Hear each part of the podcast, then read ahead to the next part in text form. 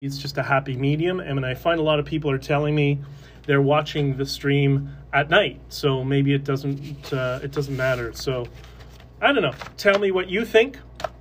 But regardless, I want to welcome you all to the Freedom Coffee live stream where we celebrate the freedoms that we have, the freedoms that we've regained as a result of the Freedom Convoy. So big uh, applause to all of us who stuck together. And uh, we're also we celebrate the few we sorry we work out ideas on how to expand those freedoms in the future. And how do we do that? Simple. We just get together and have coffee. So everybody gather around. This is the time for us to all come together and be supportive of one another. And you also can't change the world and make it more positive if you're always trapped in a state of permanent anxiety, which is why part of this mission is to get us all focused on positivity and love. Remember those those pillars of the Freedom Convoy: peace, love, unity, and freedom. And that's what we're going to build out from, and we're doing that here. So, despite the little bit of you know wranglings, the political people are always going to keep doing whatever they're doing. That's why they're political people. But uh, we're not going to allow that noise to affect our emotional state. We'll address it and we'll laugh at it and we'll make fun of it a little bit. But uh, that's it. Uh, good morning. I'm here for a few minutes before I need to go to a wedding. Well, congratulations, Avril. Oh, is it your wedding or someone else's wedding? I'm just teasing. But uh, Avril, it's good to have you here. You're going to miss the most epic live stream of your life. Well, at least of today. I don't know, or at least of this morning, but after 11 o'clock. I'm going to do my best. But um, there's a bunch of, of stuff to talk about. And uh, yesterday, I posted uh, yesterday on uh, Twitter. Uh, sorry, Twitter X, X Twitter X, whatever we're supposed to call it now. Uh, I posted a picture from down in the Midwest where I was yesterday at the, um, I guess it's the Victoria's Secret Pink compound. And I posted a couple of pictures there because I was there. I had an hour and a half to kill, and I was dying for coffee, and I didn't sleep much the night before in the truck because they didn't finish off loading me until three in the morning. So I was looking for coffee within you know walking distance because I was in the middle of my reset. Couldn't. The only thing I found was a Starbucks, and that Starbucks apparently isn't a Starbucks. It's a Starbucks inside the pink slash Victoria's Secret headquarters. So here I am walking around. I think, okay, well maybe I didn't realize what the office was. Uh, it's five. I guess it's five big warehouse, uh, black warehouses that that are all of pink. I don't know. And uh, it took me to their their head office, and you couldn't go in. The Starbucks is just for employees. It's one of those what they call campuses because everybody's a child now. And uh, but it was it was wild. It was very what you would expect from like a tech company.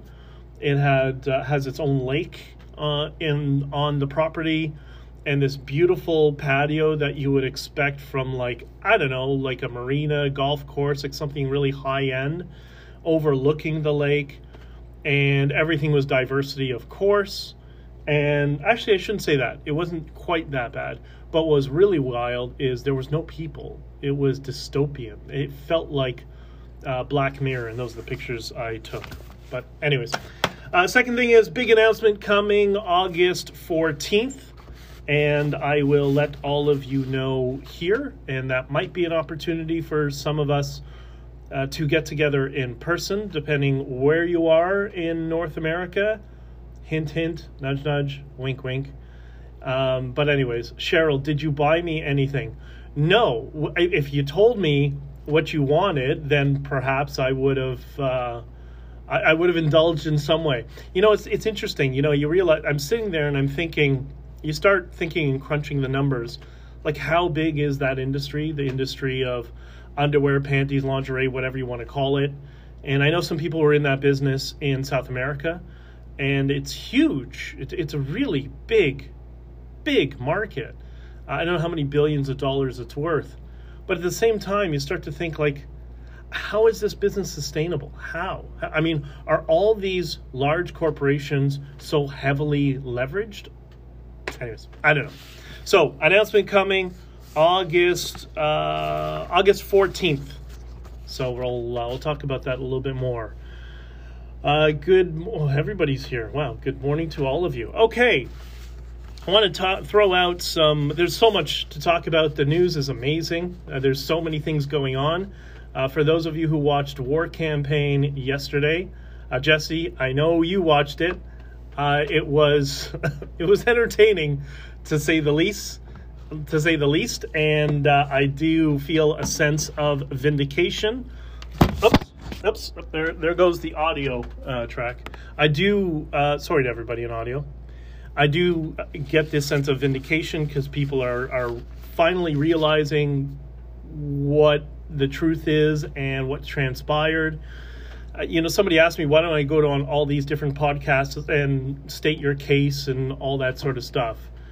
And part of me is like, firstly, I want to get beyond the negativity uh, as much as possible. Yeah, we'll talk about it here a little bit, but try to do it in jest, sort of thing. Uh, but the other thing is, I don't need to. The uh, people will figure it out over time on their own. They will. All they need to know is that there's people pointing out to say, hey, you know, it, it's like the Leslie Nielsen meme where they're all doing nothing to see here and I'm pointing to the fire, or CNN. They do the same thing as CNN. Oh, mostly peaceful riots with a fire burning behind them. I'm the guy saying, hey, why don't we all look at the fire? And like, oh no, there's nothing to see here. So it was uh, it was really good. Uh, Rocky loves opening music and he dances. Oh, okay. Well, that's a you know it's a debate that I have going on with the guys in Toxic Happy Hour. New music versus old music, and my argument is there's always good music coming out, whether it's new or old, and that music is from a band that came up on my Spotify called. Uh, Night Traveler, and I had I've yet to find a bad track on that album. So uh, I hope Rocky likes it. Rocky for Prime Minister. We're going to get to that in a second because apparently Canada is about to have an election. So we'll get that. I know you want to talk about that a little bit. We'll talk about that in uh, in a little bit. First thing, I want to breach this uh, this this concept with you. This concept or this idea of the what is a designated liar. Now think about that. A designated liar. With a designated liar, that is the person who will come out. Sometimes they're media, sometimes they're politics, sometimes they're activists. The designated liar is the person who will say anything, no matter what. It, just they'll say anything, and and most of what comes out of their mouth is a lie. It's anytime they talk, you know they're lying. We've seen many, many uh, designated liars throughout media. I mean, it's an epidemic of designated liars at so much at, at this point. Uh, War Campaign, the comic book group, yes, they uh, they've also been covering the uh, the Freedom Convoy and everything going up uh, on in Canada, in addition to uh, their love of com- I'm not a comic book person. My brother was a big time comic book person, so I kind of understand their space a little bit. And I think he still has something like fifteen thousand comics from the early '80s up until the mid '90s that are all, you know, read once, pressed and put in a little bag with a you know uh, cardboard backing and stuff so some really uh, interesting stuff there. But anyways, okay. So the designated liar, that's the person who will come up, come out and say something. And anytime they open their mouth, uh, it's a complete lie, or at least mostly a lie. Uh, I'll give an example of that. Uh, one example that you would all know. I don't really know her. I've only seen her once or twice, but you know I know from people who watch them. If you're watching on the National Telegraph, Daniel Bordman has talked about this person, Rosemary Barton from the CBC. She's she's a perfect example of a designated liar. Whatever comes out of her mouth, you know it's a lie. Uh, in CTV that I dealt with during the convoy, this is the reason I banned him from the uh, Freedom Convoy press conferences.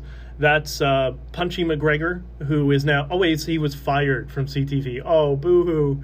Uh, and we did a breakdown on this channel where we watched his fake documentary about the Freedom Convoy. Remember all the spooky music and the spooky transitions, and you go to black and white and all that sort of stuff. So Punchy McGregor, uh, whatever his first name is, Greg, something like that. Uh, he's an example of a designated liar. On the political stage, you'll see people like um, uh, he used to be in the Liberal Party, Ralph Goodale, I think it is, uh, or um, uh, what's his name? You know, Trudeau's former guy, uh, his former chief of staff. He's still Tel- Katie Telford's brain. What's his name? Uh, the guy who looks like uh, Eric Clapton but doesn't have talent. What's his What's his name? God, I can't remember. I can't believe he's slipping my mind. I, I, was taunting him during the, the convoy. But anyways, the um, the guy who is Trudeau's brain, he's uh, put in the chat if you can remember his name. You know, uh, the former chief of staff for Trudeau. Uh, he's an example of Butts. That's right, uh, Gerry Butts. Gerry Butts is an example of a de- designated liar on the political on a, the political stage, and but there there are uh, designated liars all over now uh, we saw this during the um, during the Freedom Convoy. The the group that I referred to as the political convoy, uh, formerly Big Con Canada Inc. I think you now have seen how that that evolves and how it all lines up. Uh, but the political convoy and the conservatives also have designated liars. So it's an example of somebody on the other side who's a designated liar. So uh, Hurt Locker Tom, or whatever, but Hurt Locker Tom. I always forget the Butt Hurt Locker Tom. Uh, Butt Hurt, Hurt Locker Tom is an example of a designated liar, right? His job is to roll out, they roll him out uh, with a talking point that he doesn't know how to rebut against because he's just told to go out and lie.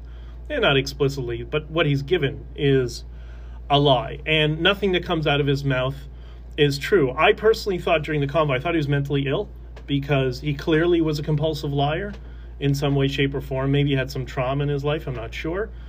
Uh, and it started from the very first encounter, face to face, when he just showed up, and I'm trying to trying to understand what his role is, why he's there, and he tells me, as I outlined in my book, in this book, Honking for Freedom, honkingforfreedom.com, now in Apple Books, uh, when he said, "Oh, uh, I, I'm going to be a ghost. Nobody will know I was here." Uh, I'm going to be invisible. I'm going to take care of the trucks, trucks that were already parked and didn't need, need, need taking care of. So I didn't understand that. But now we all know what they were doing behind our backs. But he's an example of a designated liar. He tells he tells me uh, that's allergies, by the way. there's something going around that anytime somebody touches their nose, there's an issue. I don't know. Uh, I, I, I, have allergies. The uh, so, anyways, he uh, Hurt Locker Tom when he said to me, "Oh yeah, I'm going to be a ghost and uh, invisible," and I was no no one will ever know I was ever here. And then the next morning, less than 12 hours, he's doing a press conferences, a press conference. So a designated liar. Everything he said since designated liar. He tells people publicly that you know he was in control, he was in charge of logistics or whatever the crap he makes up and then he says on the record of the POEC, "Oh, I had a, I had a small involvement. I was barely involved in the convoy." Uh, he has three different origin stories of why he showed up. Somebody called him. Uh, two different people. He said he called him. It's, and he used two different names on Andrew Lawton's show, so I don't know why Andrew Lawton didn't push back. I think I know why.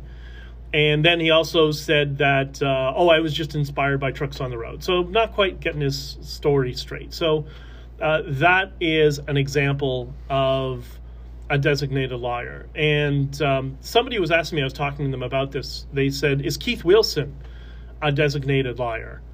And my argument is yes, no, and sort of. Probably no, because sometimes he tells the truth. He's very calculating, he's a very, very uh, smooth political activist. Now, much of what he says is not true, like in the POEC. As for those of you who saw me posting that segment from Rebel News, outlined that when he had parliamentary protection and he could say whatever he wanted, that he was lying through his teeth, right? But uh, anyways, that's but but he often he doesn't always he doesn't always, and that's also why he has to man uh, Chris Barber and Butt Hurt Locker Tom's Twitter accounts because those people, the, the two are just they're just not very bright and they're all over the place all the time. So once in a while, and you can tell the nature of the tweets change. You have um, you know f bombs and calling people names in one minute, and then you have a lawyered response that's very careful in its language. Well, that's when Keith Wilson is running it, right? Much like, uh, at least that's my speculation, because Keith Wilson apparently was running also the Facebook page that Tamara told me she was running during the Freedom Convoy. But I guess I know she was being pulled in 20 different directions, but whatever. I'm sure more is going to come out about that. Um, okay, so, uh, but here's the problem. When you have a designated liar and they're not smart, they're not intelligent, and they forget their stories and they're very narcissistic and they need to always run to get attention, that's when they run into trouble, right? Because they don't know how to dial it back. Often in communications, what's really important, communications, business, it's not what you say, it's what you don't say that's sometimes more important, right? And uh, anyways, it is what's. Uh, you know what, Jesse, you're one step ahead of me. We're, we're getting there. Okay, so um, there is a long list of designate, designated liars that latched on to the Freedom Convoy. Uh, maybe we should work through that list at some point. I'm sure some of you have your own um, speculation on who those designated liars, but you can see it. You can see it, right? You, you can almost smell it. You can taste it. That there's there's people that come out and you know what they're saying is not true. You can just taste it, but you don't know what the actual truth is, right? But you can just see something is not right. And that's been the whole the problem with political convoy this entire time as they've been trying to re to retroactively rewrite history, right?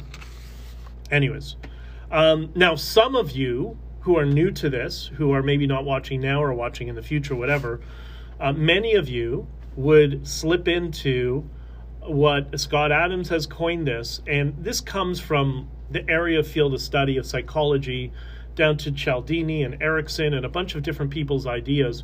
But the way he's articulated this is so perfect, so perfect that um, that this describes those of you who might get angry uh, or upset at hearing this. Maybe you're hearing, you're likely hearing it for the first time. Uh, it's because you're suffering one of the seven signs of cognitive dissonance, or you're suffering cognitive dissonance, and then your response would be one of the seven signs of cognitive dissonance, which we've talked about here before. And you'll notice that when you try to bring up uh, what has actually been transpiring behind the scenes around uh, the Freedom Convoy, that political convoy has gone and raised $5 million in addition, not the escrow money, an additional $5 million to defend us truckers. None of us have seen a penny, and that money's just poof, gone, gone. So now they need another three, four hundred thousand uh, dollars.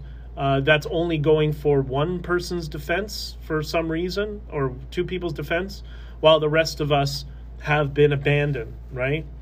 And so when you try to tell that to people, they're going to respond initially in to one of the seven signs of cognitive dissonance and you'll see it. Try it. Ask people. Tell people who are completely unaware what's going on be nice and whatever and bring it up. And they'll do one of the seven one of these seven things which is they'll change the topic uh, or they'll throw an ad hominem attack at you. They'll say oh you're just lying because blah blah blah. Uh, mind reading which is close to that. They'll project and they'll tell you why you're saying what you're saying uh, they'll be not knowing what you're thinking or feeling uh, they'll use word salad to try to make an excuse and step around it because they don't want conflict. Uh, you see a lot of that from uh, Justin Trudeau. Uh, Keith Wilson uses this all the time whenever he's trapped. He uses word salad uh, to try to confuse people, to get them, to get us psycho- um, subconsciously to forget the appointment. So I guess we'll do another one everybody on audio, audio, you might have two tracks now for this episode. Anyways, uh, so an analogy instead of the reason. So it's not they give you a reason and then they say, for example, No, they just jump into the for example because they can't articulate the argument. Uh, that is um, that's number five.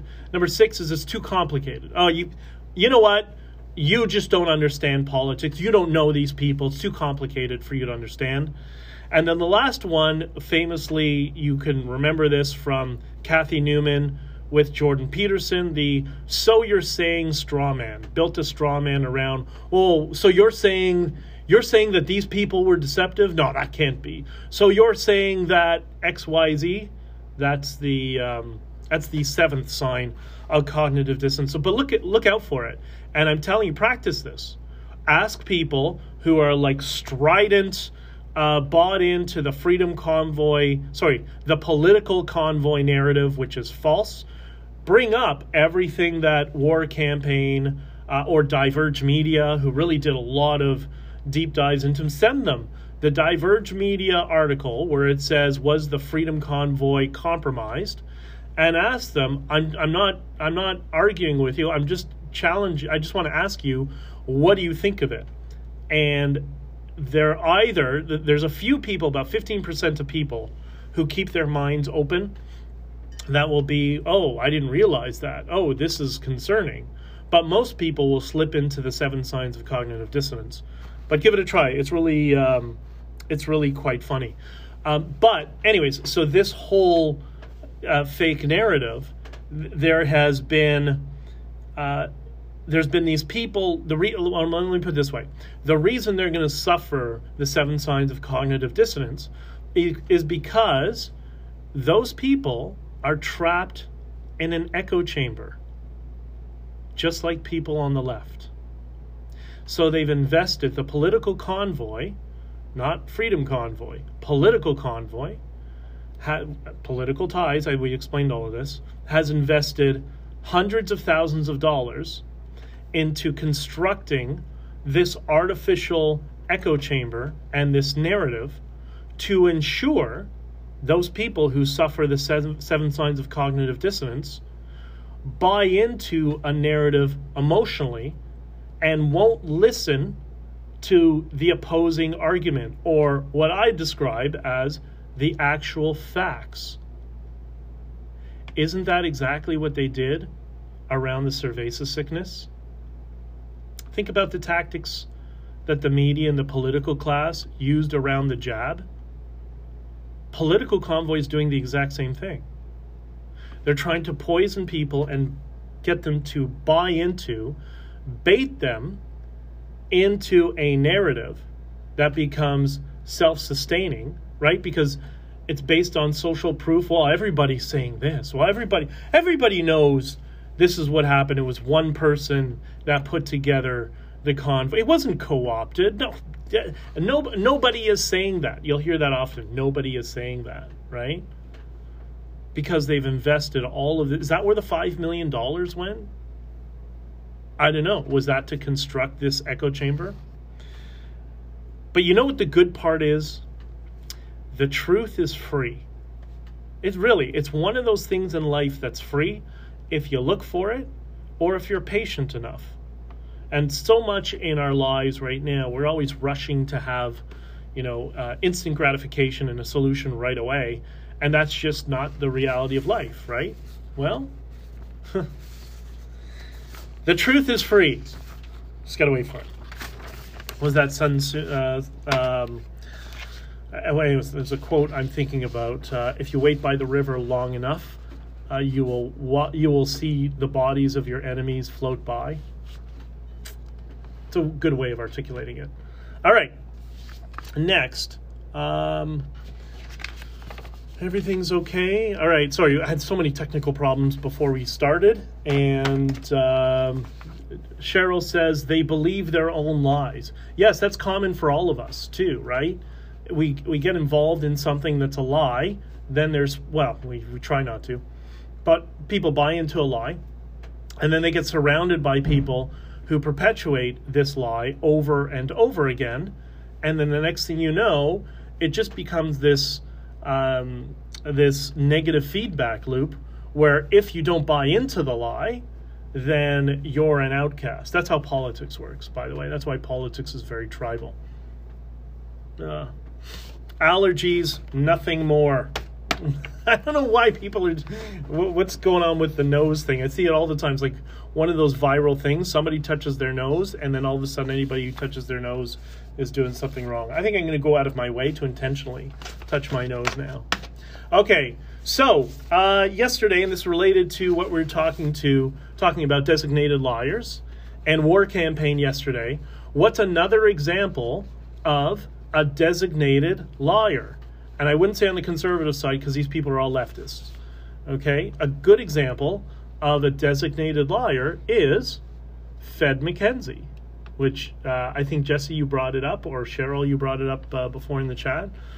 Fed McKenzie is a good example of a designated liar, right? He went on his stream during convoy, during the Freedom Convoy. You know, these, you know, uh, strident supporters of freedom, these freedom fighters, went on his stream during the convoy to tell as many people who would listen that uh, Tamara stole money, that BJ isn't even a trucker, and whatever other bullshit he did. I saw some of the stuff that he had sent. Uh, somebody had sent a few of his things, and I watched like 30 seconds, and I'm like, oh, yeah, yeah well, he's a Fed. What do you expect, right? Mm. I'm grateful for you, Ben. I love the truth. Much respect always. Cheryl, I love you too. And all of you who've been so kind. I really can't thank you enough. Uh, anyways, so he so during the freedom convoy you know we're, we're in the process of we're trying to unify everybody around peace love unity and freedom we have fed mckenzie uh, calling us names and sowing distru- as much distrust and uncertainty as possible we had uh, keith wilson did his stupid video which which told everybody to come down, which now he says he didn't tell people to come down. Uh, but where he told people to come down and said your your freedoms are being eroded, Justin Trudeau's destroying the country. That's why I tore him an ass. So I'm like, hey, hey, hey, that's not peace, love, unity, and freedom, you dumbass. Like mood and behavior. That's what the police are watching. like, so you had people sabotaging on multiple ends. But let's focus on Fed McKenzie. So he's a designated liar who gets involved in movements to put heat on them, right? Uh, put it gets involved in movements that I guess the political establishment just doesn't like. Uh, and we'll talk a little bit more about that in the future, because believe me, there's a lot more. But it, by the way, speaking of uh, wannabe neo Nazis, that had nothing to do with Convoy because that's what he is. He's he's a wannabe. He's he's too weak to even be one. Um, does anybody know that the book? I'm sure you've heard about this book before. It's called The Elders of Zion. Do you know that's communist propaganda, right? Does everybody know that? I think I think like there's a lot of people who don't know that that that's communist propaganda. That's where it comes from. Um, and another example of why Fed McKenzie is a leftist. I explained this know, many months back, the only other time I really talked about him, because these are racial identitarians, right? Uh, they think they're right wing because they have an in group preference. No, that doesn't mean you're a right wing. That means you're a leftist with an in group preference. So these wannabe Diagolon, wannabe whatever they are, I don't want to attribute too many labels to them because some people get sucked into this nonsense. But they're racial, the, the extreme ones, like Fed McKenzie, he's a racial, or at least he's playing the part of a racial identitarian. That has more in, in common with Black Lives Matter. That's not conservative. There's nothing to do with conservatism. That's groupthink. That's those are people who want legislation based on race. That's what Black Lives Matter wants. That's what these idiots want, right?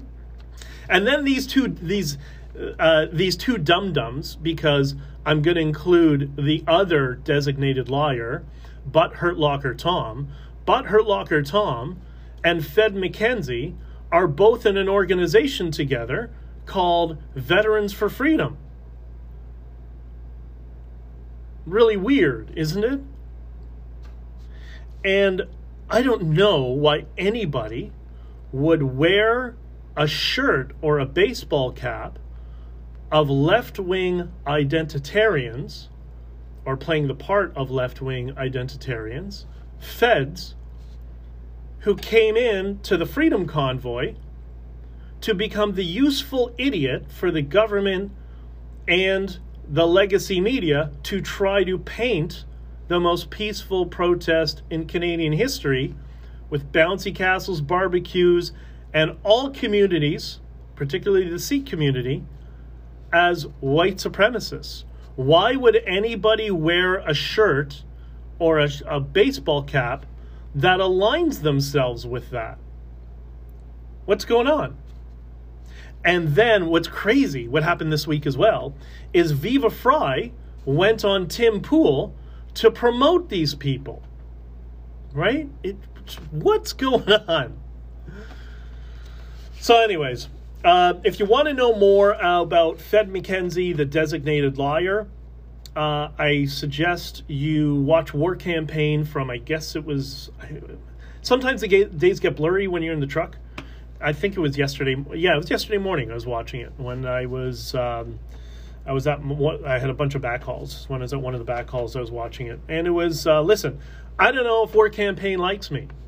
I don't really care. What I care is the facts and that people are starting to learn the truth on their own accord. I don't need to be liked. I got enough friends. It's fine. I have enough people in my life who love me. I'm good. What I'm concerned with is that all of you aren't um, uh, that all of you know the truth and aren't taken advantage of for more money, right? Because there are truckers who actually are in need and they're not getting a penny. So, it's funny how all the people tied to the political establishment seem to be taken care of for whatever reason. Oh, and the topic of this is interesting. Um, this is important. That's, uh, speaking of Fed McKenzie and his nonsense uh, and his group's little nonsense and all that sort of stuff. Uh, and by the way, uh, you know, I used to be friends with somebody around him, uh, and then he just showed up out of nowhere. I've never met him, but uh, and you know, I, I watched in real time as people who are just, I thought rational, normal people got radicalized by him, which is another tactic of people who are feds. They know how to go into groups radicalize them, and they get them into trouble, right? Uh, but, anyways, the point is does everybody know? I, I, was surprised to learn this too when I was uh, producing the podcasts, uh, or still a couple of them, but different ones. Does anybody, does everybody know why anti-Semitism is an issue? It's it's really interesting from a government perspective why it's issue, why it's uh, important. I didn't know this until um, several years ago. Somebody explained it to me. You know, once you get involved in politics, you get to know different people and in different walks of life, and you get, you it's really interesting because there are good people around, and they teach you a lot. And I had some people teach me a lot. Well, the reason anti-Semitism is an, an, issue, not because you know the group, uh, one group of people, a cabal controls everything. It has nothing to do with that. It's because it's a bellwether for extremism in a society. That's all it is. It's just an indicator for law enforcement, for policy advisors, um, for intelligence, I guess you'd say. It's a bellwether indicator that they use to see how healthy or unhealthy a society is. Because they figure, this is at least the thesis behind it. If there's a group of people that are tend to be hardworking, moderately successful, and uh, Scott Adams did an amazing explanation of this. Um, just because in this particular group, there's there was so much pressure on us to do well in school. Like you have no idea. Like my schools, uh, my school that I went to, which we had a lot of my community there. If you were the class clown, you were the loser. You were successful if you did well in school. You were popular you're popular, and I, you know, I remember watching Welcome Back, Kotter and seeing, you know, the class clown was popular and all these sitcoms. I remember being as a kid, like, what the hell? That's not real life. in school, the popular kids are the ones who do best in school. And uh, then I met some friends from other schools and, and realized that, oh, wait, it's different. Remember, I went to a Catholic school for, for night school. It was the same way the class clown was popular. But, you know, culturally, amongst the people who are concerned about anti Semitism, uh, you were popular based on your success and how hard you worked and how hard your grades were. So, as Scott Adams says, just go to fucking school. that's how he put it. But anyways, so that's what it's a bellwether for extremism because they figure there's a, a group of people who are a, a, an extreme minority and shouldn't have any sort of you know angst to them. Uh, notwithstanding, we apologize for Sam Bankman Fried and a couple of other shysters. We don't like them either.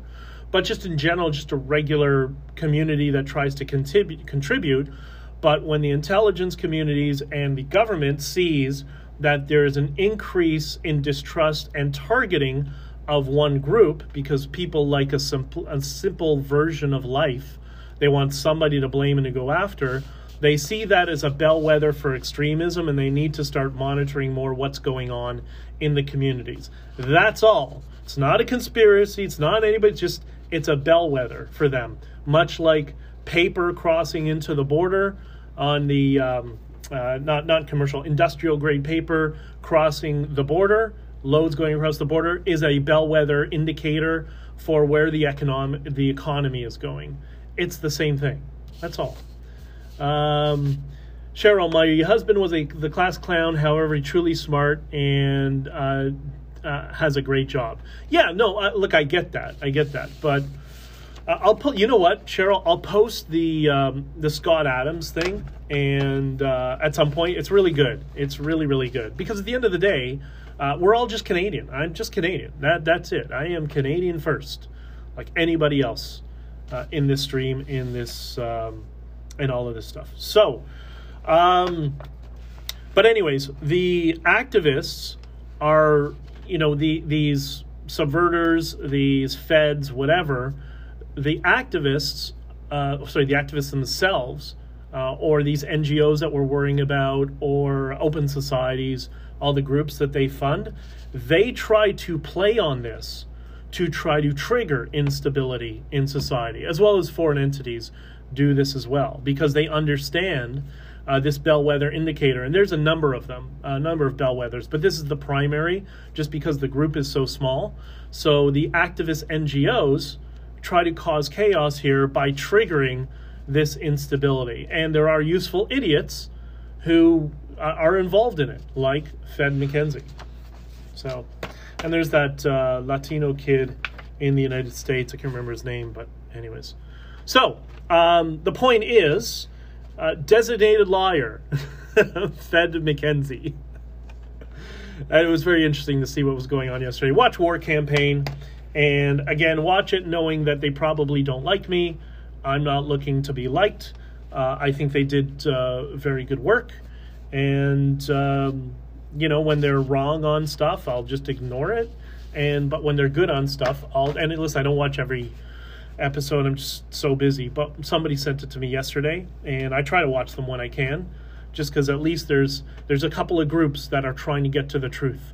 War Campaign is one of them. Diverge Media with Greg Staley. That's another one. Watch those two, and I think over time, uh, you and share their links.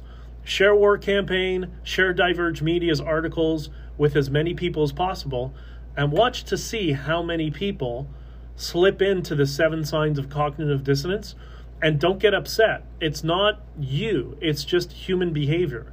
That's how we, we, we see something that challenges our preconceived ideas and we react negatively. Let them react, don't take it personally, and engage or don't engage, whatever you want. Uh, the coward lawyer, now you know he isn't uh, practicing. Yeah, um, Jesse, there is some truth to that for sure. I don't understand. I, I don't want to do the seven signs of cognitive dissonance number three. I don't want to engage in mind reading. But we do know there was that whole stakeholder meeting where everybody was giving the talking points and how they'll talk about Freedom Convoy. And uh, maybe some people are stakeholders and we don't know about. I have a question. Do you think if somebody was in that meeting and is in alternative media or media, and they are a stakeholder of political convoy, Freedom Corp, or whatever it's called, do you think they should disclose that publicly? Like, do you think it's unethical if they don't tell you? Like, if they went into a strategy meeting with political convoy uh, to, to to figure out how they're going to lie to all of you about um, the circumstances around uh, Freedom Convoy, do you think they should disclose that? Do you think they have a moral obligation to do that? What do you think? I don't know. Okay, uh, let's move on to the United States. Some of this is tangentially related, so I think you're going to like this. Uh, you may not like this take. Uh, Devon Archer's interview with Tucker Carlson. Did you uh, did you watch that? I watched half half of it, and yeah, I watched about half of it when I was just uh, well, li- watched, listened to it. You know, I put on the dash and shut the screen off and listened to it.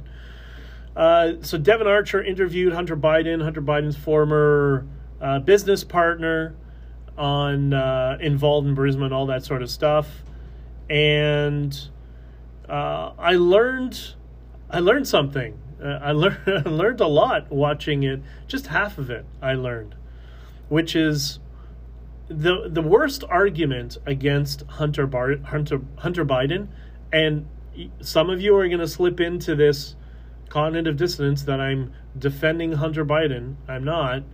Um, I'm really concerned about some of those pictures that were on the laptop. You know, with the with the nine year old girls. That's not really or younger. That was really really disturbing. But anyways, um, what I did learn is the worst argument against Hunter Biden is to say he had no energy experience. Why was he on the board of Burisma? I think people need to stop saying that. That that works against us. Have ever have any of you have you ever been on a board? Have you ever been asked to be on a board? I'm, I'm sure many of you have in your community uh, or in business. Do you know how people get on boards? Simple. Somebody on the board says, "Hey, do you want to be on the board?" That's it. That's that's how it works. That's how it works. Even you know municipal governments. Yeah, they put this um, they put this fake veil around it that oh we're going to put it out for members of the community to join below. No, that's not how it works. People are just know people on the board and they get them on the board. Uh, that's that's just how the system. Works. How business works. Uh, that's how all of this works. And by that metric, by that metric, Hunter Biden is this is where you're going to get upset at me, extremely qualified to be on the board of Burisma. That's what I learned watching him with Tucker Carlson. And this is why. From what I understand, he's a lawyer, but more importantly, Hunter Biden had been working within uh, different lobby firms or working as a lobbyist for a couple of decades already uh, and has all the contacts he needs in Washington. He's the perfect person to have on your board. And, you know, this whole art thing that he's doing, whether you think it's ethical or not, and I don't, because it does look like money laundering, it's really smart. He's not dumb. Uh, Joe Biden's probably right when he says Hunter Biden's a really smart guy does look like it. It does look. Listen, if he was working in lobbying for a couple of decades and has all the contacts in all the law firms, all the contacts he needs in Washington, any business would dream of having somebody with that kind of access on their board, even with all the, the drug and crack and all that sort of stuff, right? Like it's that's just the way that system works. So I think it's the worst argument to say he has no energy experience. You know how many people have uh, experience in the industry that they get onto boards? Maybe 10% of them have experience in that industry direct. You don't need to. It's a board. You'll have an executive and a CEO and a staff that are running the company, an executive team. They'll tell you, as a board member, you're there to hold director liability for the company. You're the board of directors. You defer to the executives and get the executives to advise you of the state of the company, right? That's how it works. So, yeah, I think people should abandon that. Not to say there's not problems. There's not problems. I'm not saying that. Uh, but I just think that's the worst argument to say he has no experience to be on the board. Uh, he sounds like a dream candidate to be on the board, and that's probably why they were chasing him for so long. Um, uh, yeah, Jesse says you don't get away with all that crap he has if you aren't smart. Yeah, exactly. He's uh, it's like somebody uh, told me many many years ago when you go into like I talked about this once before. If you go into uh, a meeting, a political meeting, this happens a lot. A political get together, business meeting, whatever it is, uh, a charity event, whatever. The person in the nicest suit, who's the most charismatic, that everybody likes, that nobody can say anything bad against, that's your narco. That's your mafia. That's your bad guy. That's the corrupt one. That's the guy running the pedophile network. Like, that's how this works. The most charismatic and most likable criminal is the one who's successful. And by the way, I'm not saying uh, Hunter Biden is a criminal, and actually, it's looking like he might not. And that guy, Devon Archer, um, is really good. He's really good at capturing an audience and getting people on board with him. You could tell uh, Tucker probably disagreed with him uh, on many of the points that he said and completely disagrees with him on politics. And Tucker liked him, really liked him. You can tell he really liked him. All right, um, two more things. One is what do you want to talk about? The Canadian election that's going to come, um, or or Trump and Ukraine. Well, let's go Trump and Ukraine first. Trump, Ukraine, and uh, and Russia. So. Um, it's it's very interesting. Remember, Trump made that whole statement. I'll end uh, I'll end Russia in 24 hours, and we we all heard that. That's and many people scoffed at it, right? if you notice, there's not really much going on in Russia, and it's. I think it it comes down to one thing, um, and you've heard this from other commentators online, that they're all waiting for Trump to get into office to end the the pro-Trump uh, pundits are saying they're waiting for Trump to get into office so uh, he can end it, and some people think that doesn't make sense. How that doesn't make sense at all. How does that work? it does make complete sense.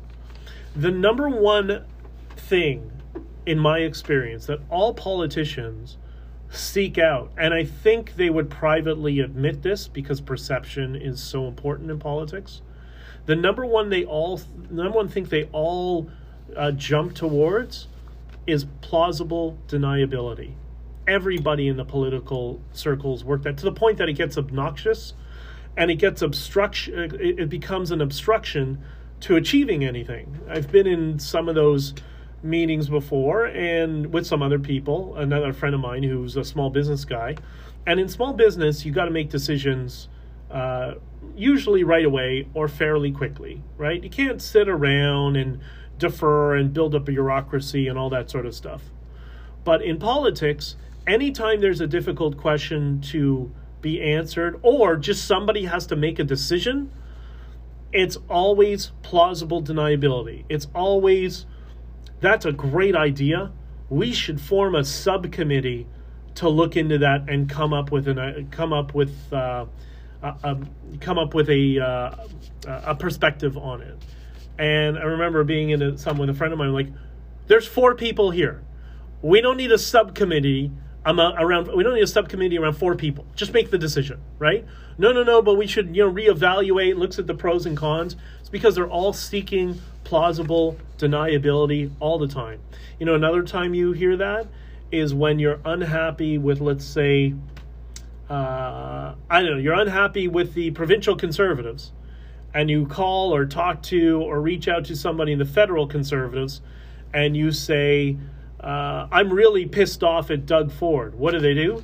Oh, well, that's the provincial party. That has nothing to do with us. Bullshit.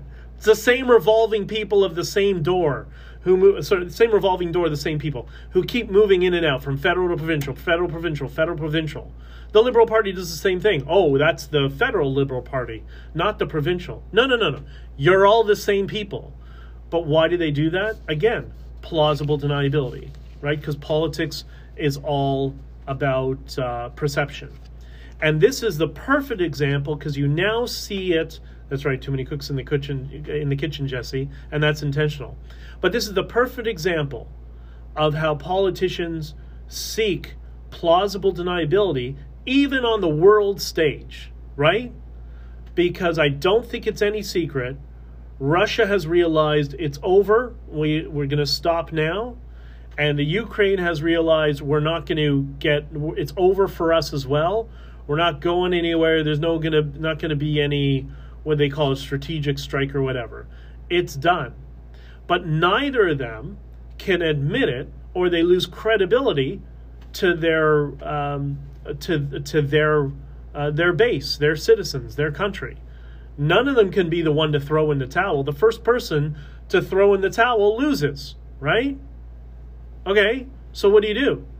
Well, you need our friend, plausible deniability. And what's plausible deniability? Trump. Trump.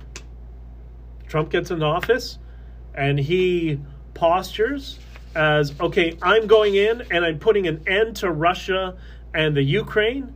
And both Vladimir Putin and Vladimir, is Vladimir Zelensky, whatever his name is, uh, both of them can say, you know, we wanted to do more, but Trump came in and he gave us an offer that it's the best thing for us. It's a win win for us.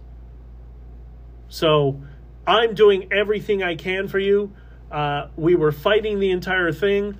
Nobody would, you know, we, we weren't we were strident, we were winning, we were gonna just we were gonna beat the Russians or we were gonna beat the Ukrainians, whatever the rhetoric's gonna be.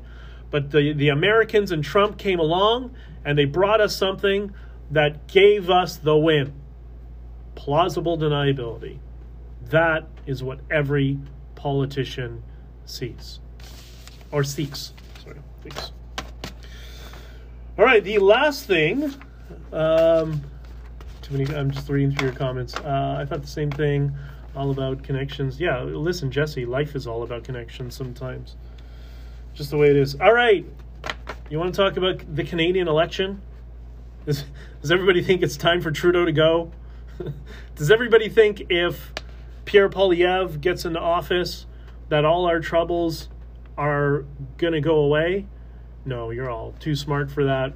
Doesn't mean things won't hopefully improve, but as I said many times, if you think this culture war that's been going on now for generations and has hit a peak is going to end with just one person getting into office, that's not how life works. That's not how the universe works.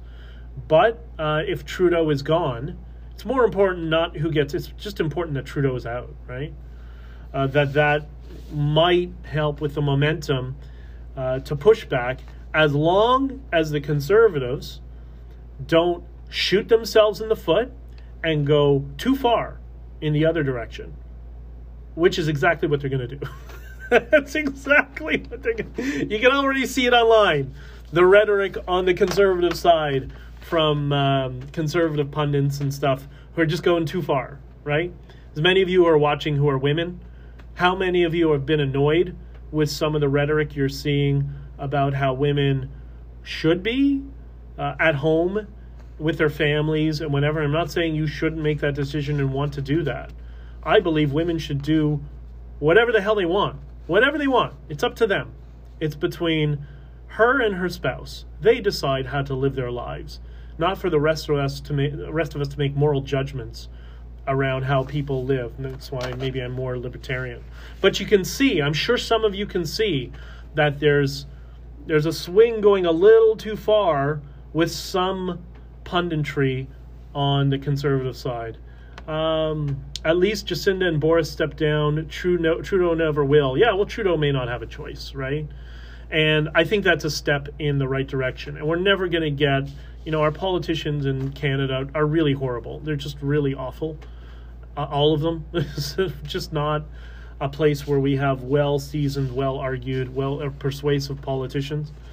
Um, I think uh, Pierre Poilievre is living is capitalizing capitalizing on making Trudeau look like the dumbass that he is around the whole we scandal, but uh, are we seeing more of that, or did it just stop there and now the um, the party machine is uh, is taken over and going to turn them into the next Andrew Scheer and Erin O'Toole?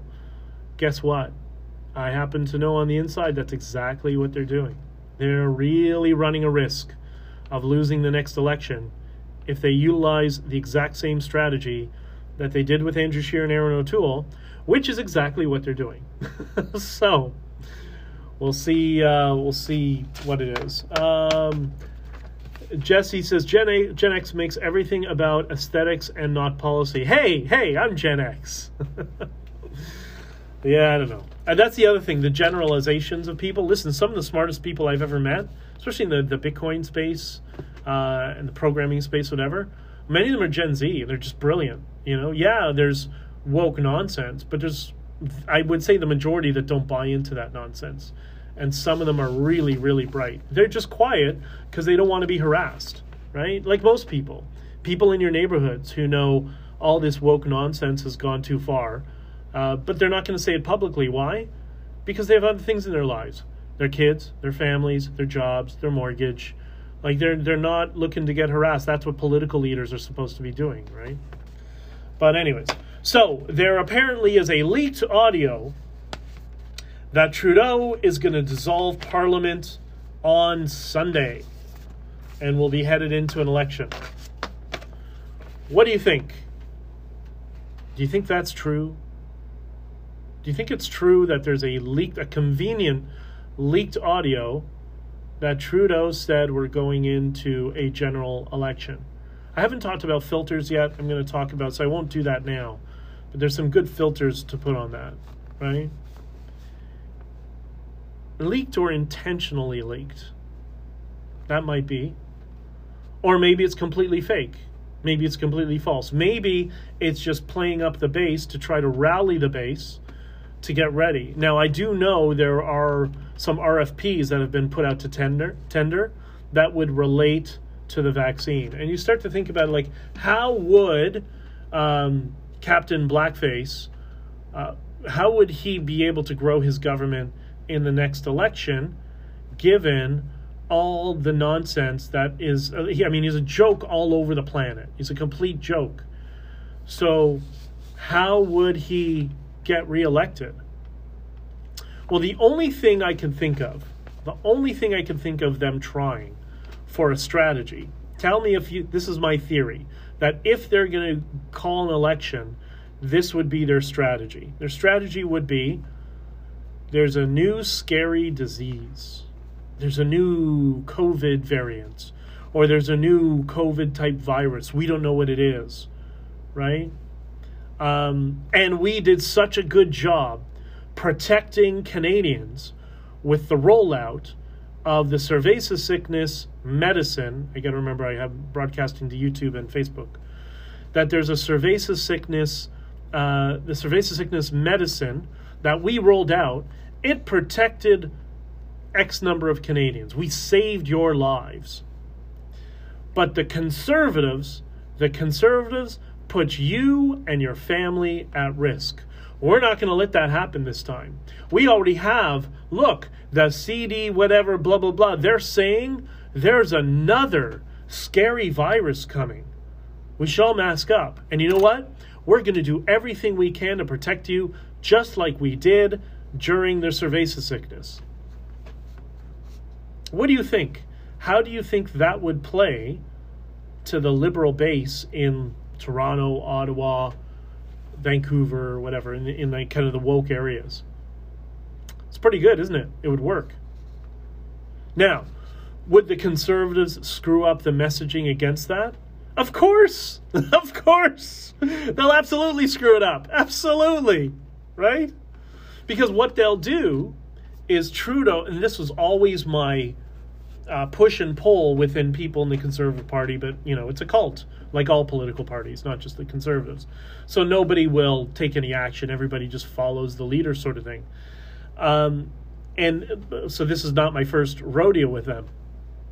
What they'll do, what they always do, is they're going to enter the Trudeau frame.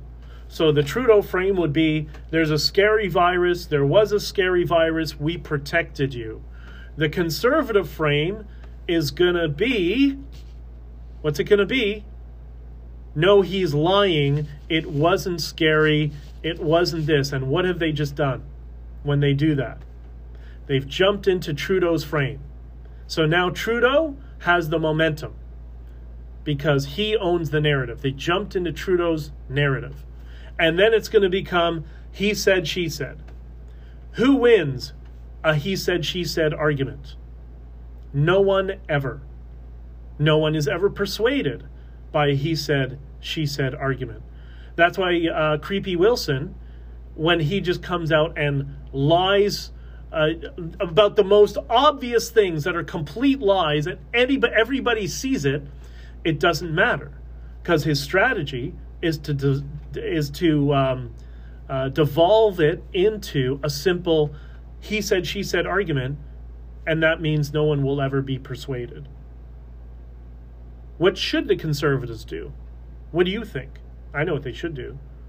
But do you think am i on to something? Does that sound like the conservative messaging? The liberals make a claim and the conservatives jump right into their narrative and start arguing the narrative and the, the, false premises that Trudeau, the Trudeau team has built. The conservatives take the bait every time. And they had people like myself in that party trying to guide them away from it. But they know everything, right? Which is why they can't well, they've what they got what one majority government in the history of the party since its rebranding, since uh, its uh, amalgamation. What was it? Twelve years ago now, fourteen years ago, right? Uh, Nazi says it's uh, for your safety too. Yeah, Jennifer, of course, it's always for your safety. That's exactly what it's going to be. It's going to be about I'm Justin Trudeau. I'm flawed. I made a mis- I've made lots of mistakes. Um, I'm now divorced. I've lost my family. I love my kids, but my kids are staying with me, so I must be a good dad. And as a good dad, you know what I did? I was dad to the country. I protected you and your families. And I'm never going to put you at risk ever again. And that's why, if we have another uh, scenario, I will do even better than I did last time. And we were the template for all of Canada, for all of the world. They they all followed what I did. You know, he'll just make up stuff, right? Well, he won't make it up. The people who tell him what to do.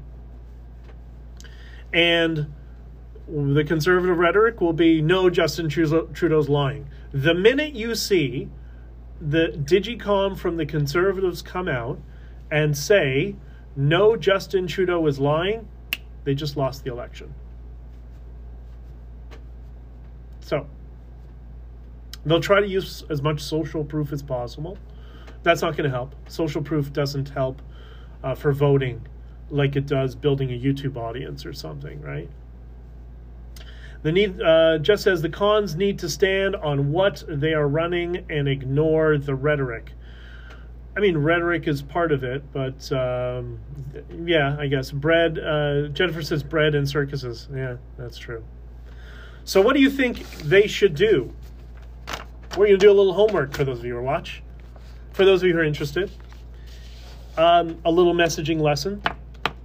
Tell me what you think if that becomes, and I'm pretty sure that's what it is. And no, nobody has leaked this to me or told me, but it's just the most obvious play for Trudeau, and it would be effective.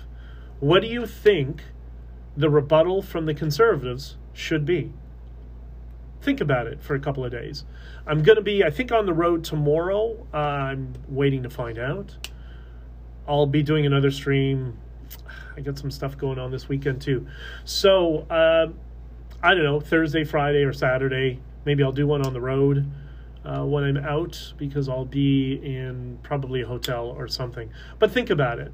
Uh, this because I want you to see flaws in how the conservatives uh, try to win and always lose elections. They won't listen to me. I've told them repeatedly, and I was right every time. I'll give you an example. I'll give you an example. I did I talk about this on the stream. No, I think it was in a Twitter space. when I was a candidate for the Conservative Party, it was the election that Justin Trudeau um, Trudeau ran, and in my riding, uh, I was asked for a favor, begged and pleaded for a favor from me. So I said, okay, I'll do it. And I managed to take our woke riding, which is very very woke, from we were at four percent polling when I stepped in, and we finished off at ten percent. So I managed to get us in that short period of time an additional six points. And what they do is campaign headquarters sends out uh, the digital lit, uh, the the literature that you're supposed to use, knocking on doors and all that stuff, and give them to people. And do you remember what the slogan for the Conservative Party was? It was God. It's so cringy even to say from a from a a psychological persuasion and marketing perspective. It's just so first year marketing student would laugh at this. It was, he's just not ready. I saw that came in, and I was one of the one of the volunteers, the or the campaign manager, one of the somebody on the team showed it to me. Like, yeah, we got the lit, and they opened up the screen. I'm like, oh yeah, what's the lit? Uh, he's just not ready. And I said, yeah, we won't be using that. so he took it. He threw it all out. He threw it all out. I think we took we kept one um, a back of one of the lit pieces that didn't say he's just not ready. I think it was uh, the policy stuff, and I designed all my own lit, which by the way I'm not supposed to do, but I'm not in part of a cult, and when I see nothing but incompetence on top of me, I'm gonna ignore it and I'm gonna do it the right way. And I can't remember what we cited on. Um, something positive, generic, all that sort of stuff. But uh, I'll see if I can find it somewhere. I have it somewhere in my archives. But the reason he's just not ready is the biggest fuck up in Canadian political history. I'm sorry. That's the only way to describe it. Pardon my my bad language, my naughty language. but that is the most egregious incompetence that you could ever see politically. Why? Because when you sell a message to somebody, you're speaking to their subconscious. And the subconscious is very literal. And it also cannot invert uh, a negative message, right? So it cannot it cannot absorb he's just not ready and then do the next deviation of critical thinking this is in the subconscious to then see it so when you speak to somebody's subconscious and you say, Justin Trudeau, he's just not ready, what the person's subconscious is doing is painting a visual imagining Justin Trudeau as prime minister. Yes, the incompetence of the Conservative Party got Trudeau elected. That's exactly what it is. He's just not ready. I couldn't believe it. I couldn't believe it. It better just go Stephen Harper, we are the future. Right? Stephen Harper, you're we saved you in 2008 and we're going to save you in the next crisis. Something positive, something with a vision. By the way, I've given you a hint. But no, he's just not ready. Like the worst is so bad. And I do have some friends in marketing in the US and I sent it to a friend and said, What do you think of this? And she's like, Oh my God, who did this? Is this a joke? I'm like, No, this is a real campaign. No. I'm like, Yeah, that's a real marketing campaign. So there you go. But nobody listens to the the maverick rabble rouser who might set them off on a positive path. Can you imagine why they lost their minds when they saw me at the Freedom Convoy? Because I never told them I'm a trucker. I never told them I bought a truck and was going on the road. Like it's, it's no one's business. It's no one's business what I do with my life. You know, like uh, Sergio Marchionne, somebody I quite admired, said, "I have a private life and it's private, right? And that's part of it." Uh, I like I like Leslyn Lewis. She's smart. Same with Barber. Really? Have you ever spoken to Leslyn Lewis? I mean, I, I like Leslyn, but uh, there are people who will just do what they're told and say what they're told, right? Uh, and uh, Barber, we all know him in my community from before politics. You might think differently if you knew him, but uh, whatever. I'm not casting dispersions. I'm just we have horrible politicians in this country, and uh, it's by design. We don't um, we don't have people who lead because they don't want leadership. They want salespeople who will do what they're told and read their talking points. That's it. And those of us who don't do that and want to give a positive uh, vision of the future for everybody, they get cast aside, right? But, you know, personally, I never really had a love of politics. I got involved because I thought I could just help and contribute. Wow, what a mistake that was. it's the uniparty machine, and uh, it's the way it operates. So, what are you going to do? Uh, Jennifer, that's too bad. Can't trust anybody. Well, listen, that there's that famous quote from uh, Truman: "If you want a friend in Washington, buy a dog." Well, that is so true in politics all over the world. And if you want to know how politics works, watch House of Cards. Uh, there's so much. Whoever put together that show knew exactly, exactly how politics works. It's really quite creepy on the inside, and that's why it's good to be away from it.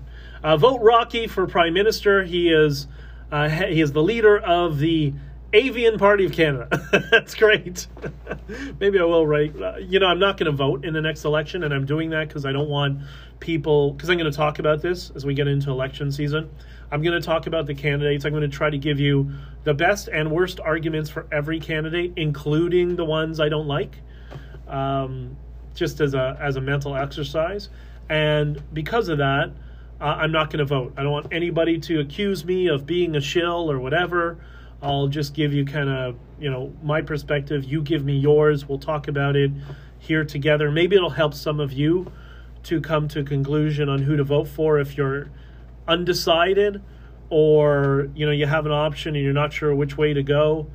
Uh, because remember, at the end of the day, they're just targeting the swing voters. If you're if you're not a swing voter, you're already factored into the equation. So going out and saying, you know, I'm voting for the same party I voted for for 30 years, that's not going to change anything, right? It's the swing voters that they're all looking for. And uh, so we'll talk about it from a swing voter perspective. Okay, so uh, gone over by 15 minutes. That's way too long. I hope that was the best Tuesday, Tuesday, August uh, 8th of 2023 of your life. I don't know. I hope that was interested, interesting and informative. I love all of you who come here and who share your perspectives. Uh, if you're not in the Discord, please come join the Discord. Uh, send me um, a message over Twitter. I guess Facebook because I'm amalgamating Facebook pages because I know some people use it, and obviously we're doing this on the National Telegraph as well. Those guys are great.